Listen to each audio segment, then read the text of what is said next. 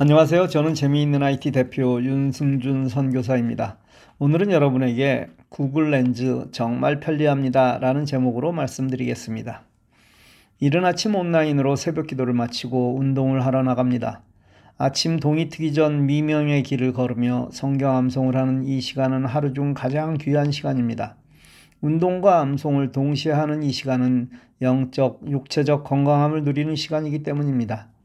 운동을 하면서 몸이 튼튼해짐을 느끼는 것은 물론이고 성경을 외우며 내 영도 더욱 건강해짐도 확실하게 느껴졌습니다. 그러면서 확실히 느끼는 것은 모든 일이 때가 있다는 것입니다. 그리고 그 때가 아닐 때 그걸 하는 일은 정말 어렵고 힘들다는 것입니다. 공부도, 돈도, 운동도, 심지어 사랑도 때가 있다고 말합니다. 맞는 말이기도 하지만 그렇다고 그걸 그 시기가 지나면 못한다는 것은 아닙니다. 단지 몇 배로 힘이 들 뿐입니다. 이 글을 읽으시는 여러분은 늦은 나이라고 생각하실 것입니다만 지금이 바로 스마트폰과 IT를 배울 때입니다. 사실 이게 생긴 지 얼마 되지 않았고 아는 사람도 잘 사용하는 사람도 많지 않기 때문입니다. 그게 의미하는 것은 조금만 열심히 하면 내가 남들보다 앞설 수 있다는 것이고 또 그것을 통해 다른 이들을 가르칠 수 있다는 의미입니다. 그런데 왜 진보가 더디다고 느낄까요? 예, 적용하지 않아서 그렇습니다. 누군가에게 들어서 혹은 이 재화생을 통해 무언가를 알게 되면 머리로는 끄덕여집니다. 그런데 그걸 직접 사용하기까지는 안다고 할 수 없습니다. 내 머릿속에 있는 것을 꺼내어 실제 손으로, 눈으로 사용해야 진정으로 알 수 있는 것입니다. 지난 재화생 14호 내용이 스마트폰으로 팩스를 보내는 것이었습니다. 그런데 생각보다 적은 숫자만 그 글을 열어보셨습니다. 아직 열어보지 않은 분들은 내가 필요할 때 열어봐야지 하고 생각할지 모르지만 그때는 그게 있는 줄도 모를 것이고 또 보아도 바로 적용이 안 돼 결국 팩스가 있는 곳으로 찾아갈 것이 분명합니다. 잘 배우는 것은 잘 적용하는 것입니다. 그런 의미에서 오늘 내용은 바로 여러분이 적용할 수 있는 내용이니 다음으로 미루지 마시고 글 읽기를 마치면 바로 적용하시기 바랍니다. 오늘 내용은 구글의 렌즈입니다. 이 렌즈는 네이버 렌즈도 있는데 오늘은 구글 렌즈에 관해 설명합니다. 렌즈는 문자 그대로 카메라를 이용하여 무언가를 하는 것입니다. 글을 비추면 번역도 되고 글자로 추출할 수도 있고 나무나 꽃을 비추면 이름을 알려주기도 합니다. QR코드를 비추면 바로 사이트에 접속이 되고 간판을 비추면 장소를 알려주고 물건을 비추면 그 물건이 무엇인지는 물론 구매 사이트로 바로 연 접속해 주기도 합니다. 한마디로 엄청난 일을 할 수 있는 앱입니다. 그런데 왜 사용하지 못할까요? 예, 아무도 사용하지 않아서입니다. 그러기에 여러분이 여러분 주위에서 처음으로 사용하면서 그 편리함을 보여드리는 것입니다. 나만 잘 사용하면 되는 것이 아니라 여러분을 통해 그 편리함을 다른 이들도 누리게 하는 것입니다. 그게 바로 영향력을 끼치는 삶입니다.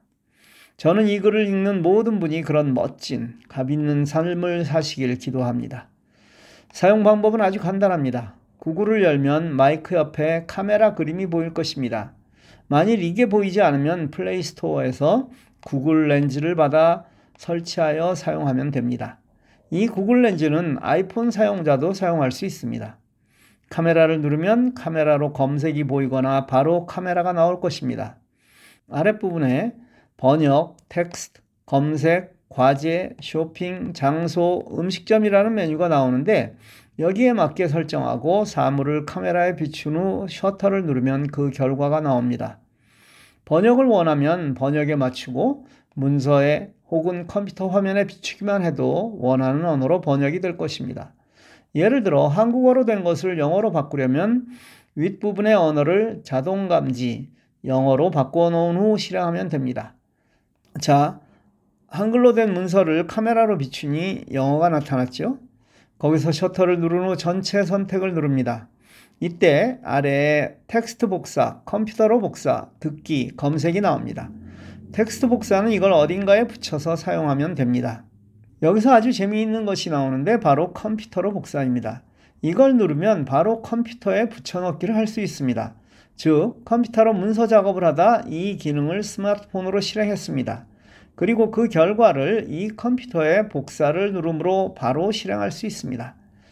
내가 지금 작업하는 문서에 붙여넣기를 하면 조금 전 스마트폰에서 얻은 결과를 바로 내 문서에 붙일 수 있는 아주 편리한 기능입니다. 어때요? 정말 편리하죠? 이때 머리로만 끄덕일 것이 아니라 직접 컴퓨터에서 한번 해보셔야 내 것이 되고 그때야 비로소 확실하게 이해되는 것입니다. 또 아주 흥미로운 듣기라는 기능이 있습니다. 이걸 누르면 내가 지금 얻은 결과를 소리로 들려주는 것입니다. 이건 정말 문자 그대로 어메이징입니다. 영어는 물론 완벽한 영어로 들을 수 있지만 한국어로도 한번 해보시죠. 아마 여러분의 기대치보다는 훨씬 좋은 소리가 날 것입니다.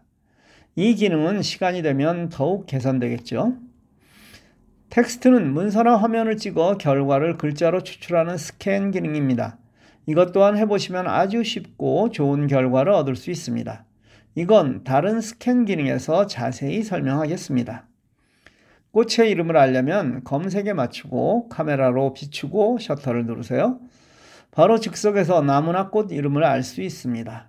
내가 이미 찍어 내 갤러리에 저장된 사진의 이름도 알 수 있습니다.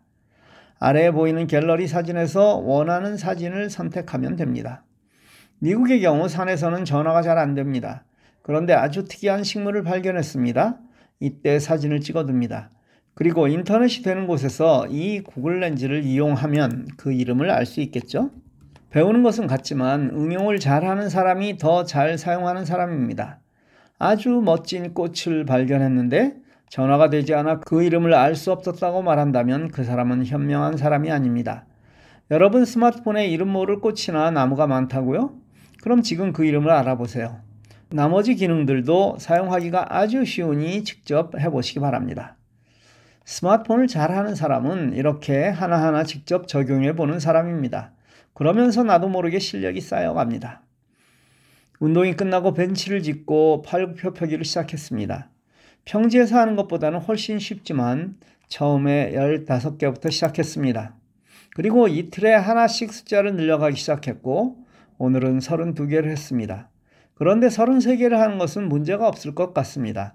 왜냐하면 32개를 마쳤을 때 아직 힘이 남아있음을 느꼈기 때문입니다. 이렇게 늘려가면 40개, 50개도 할 수 있을 것입니다. 근육은, 힘은 이렇게 나도 모르는 사이에 붙는 것입니다. 오늘도 남을 돕는 좋은 하루 보내십시오. 감사합니다.